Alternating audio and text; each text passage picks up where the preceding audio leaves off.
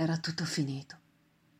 E neppure con quella solennità a cui sempre avrebbe il diritto il tramonto delle cose.